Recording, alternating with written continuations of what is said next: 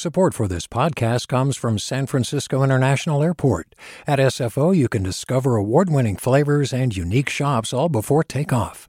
Learn more about what's at SFO at flysfo.com.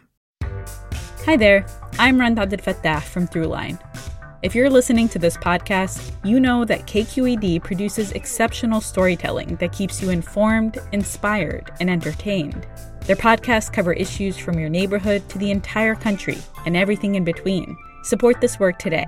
You can help us continue to bring quality podcasts to your ears. Just head to donate.kqed.org slash podcast. That's donate.kqed.org slash podcast. From KQED. Mic check, check one, check two. Are we here? All right, we're here right now ish. Hey, what's up, y'all? Welcome to Right Nowish. I'm your host, Penn. Today's guest is Deep East Oakland's own Amir Abdul Shakur, aka Amir the Photographer. Earlier this summer, my social media timeline was full of Black Lives Matter posts and police brutality videos and pictures of protests.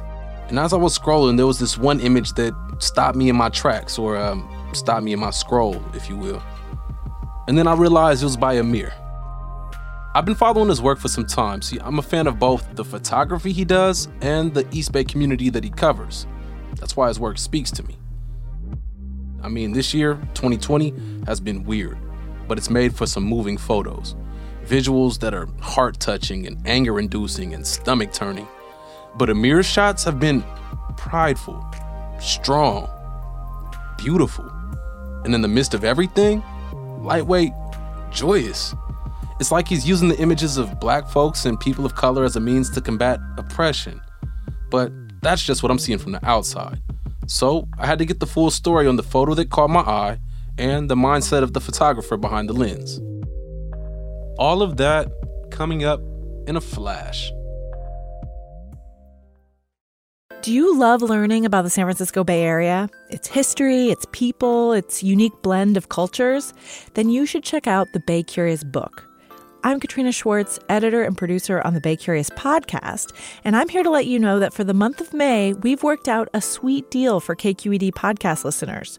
Right now, you can get the Bay Curious ebook for $1.99. That's right, $1.99. Just search for Bay Curious wherever you get your ebooks or find a link in our show notes. This offer does expire at the end of the month, though, so you'll want to act on it fast. Happy reading!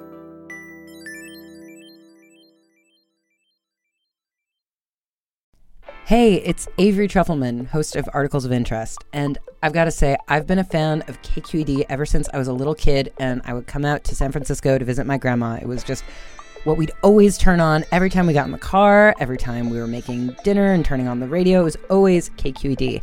And then over the years, I've become a massive fan of KQED podcasts because this is local reporting at its best. These are answers to questions you've always wanted to know, interviews with exciting, unusual voices, necessary journalism, all told with love and care and artistry. And did you know that a majority of KQED's funding actually comes from members? It's just people like you and me supporting the programs they love while also getting access to cool events, behind the scenes footage, and so much more. If you want to sign up and be a part of this amazing community, visit donate.kqed.org slash podcasts to become a member today. That's podcasts with an S. Thank you for listening and thank you for your support. What jumped out to me recently was a photo you took. It's the image of a person. They're beautifully sculpted, muscular. Can you describe that photo and like what you were thinking when you took it? That photo of a young woman who's a fitness expert uh, named Zara, her and a group of friends were out doing hack and sack or something like that and playing the game and just having a good time. And I was, as a photographer, I was like, you know what, let me capture that moment. So took a picture of that. And as I'm about to leave, Zara stops me and is like, hey, I got one for you. I'm like, what, what are you talking about? Right. And then she does the, the muscular pose. I'm like, all right.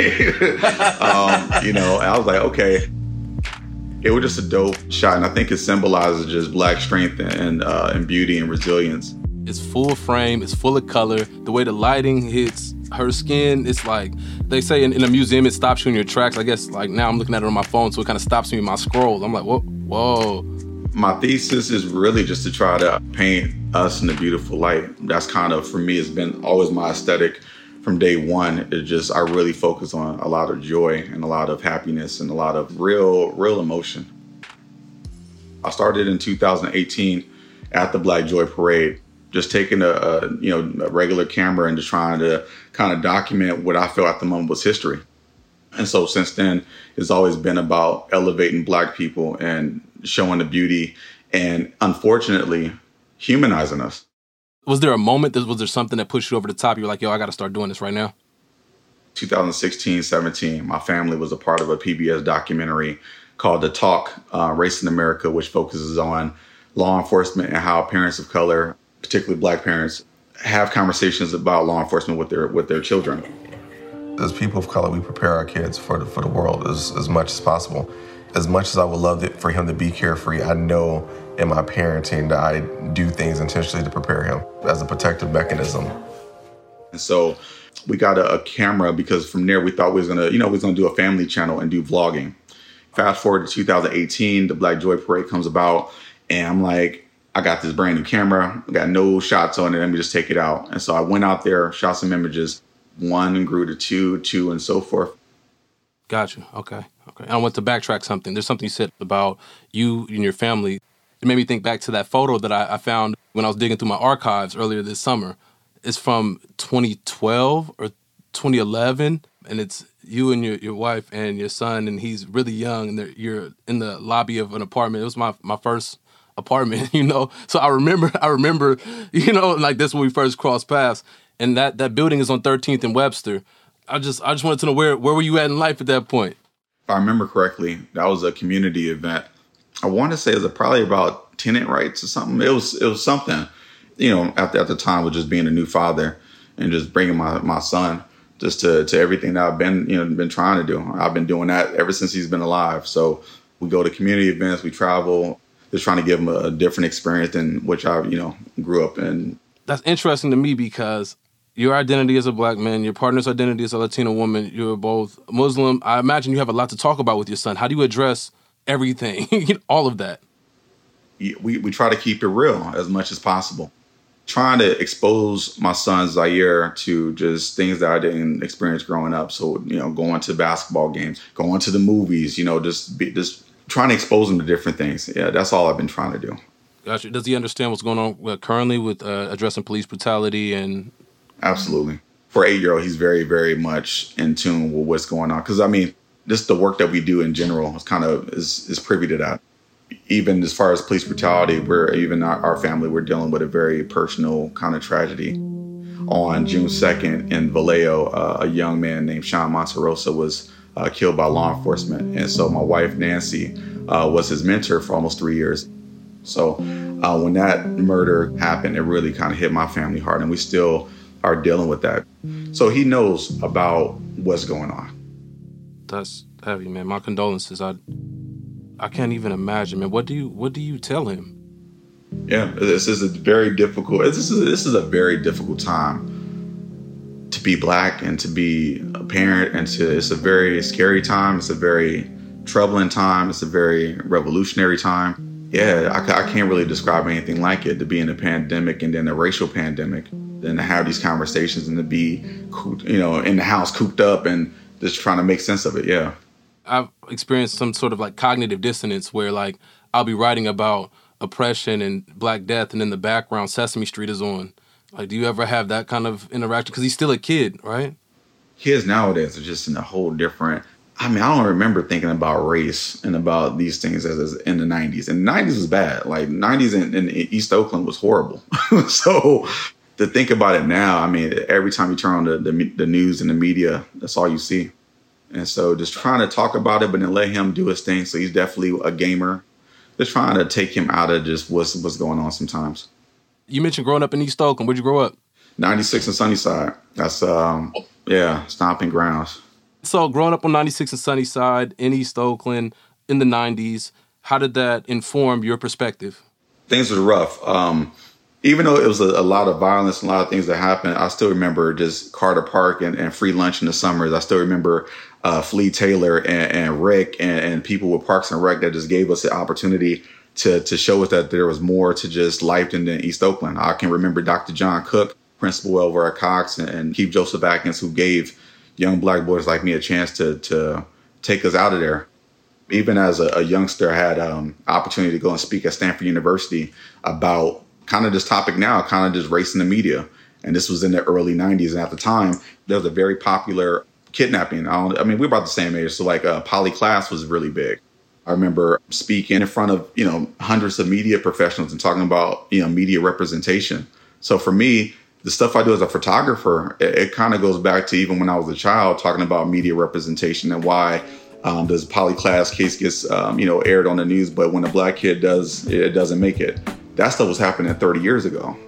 It feels like this full circle for me to come back as a creative, controlling the narrative and now being able to, to put out images, whatever images I want. That's so tight to see the seeds planted. Like little did you know, you know, it would grow into this. My goal is to change the world. This is a historic time, and I wouldn't be in no other place in the world, to be honest. Historically, you can't talk about human rights or civil rights without mentioning Oakland. So I'm very blessed to be a photographer in this city at this time.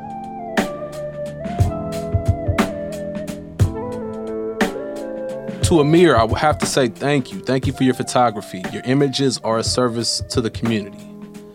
Audience members out there, you can keep up with Amir's work on Instagram at Amir the Photographer. That's Amir spelled A M I R, the photographer, all one word on Instagram. And he's also a photographer for the Black Men Smile Project.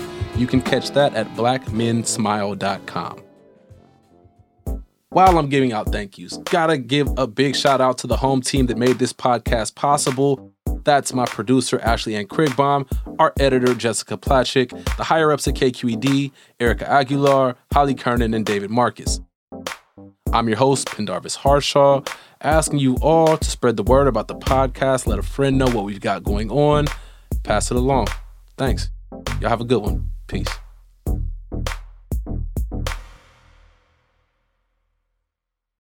Hi, I'm Sasha Khokha, host of the California Report magazine.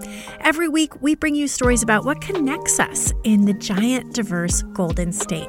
Because what happens in California changes the world. I love this place. We were once seen as like the place to be, California.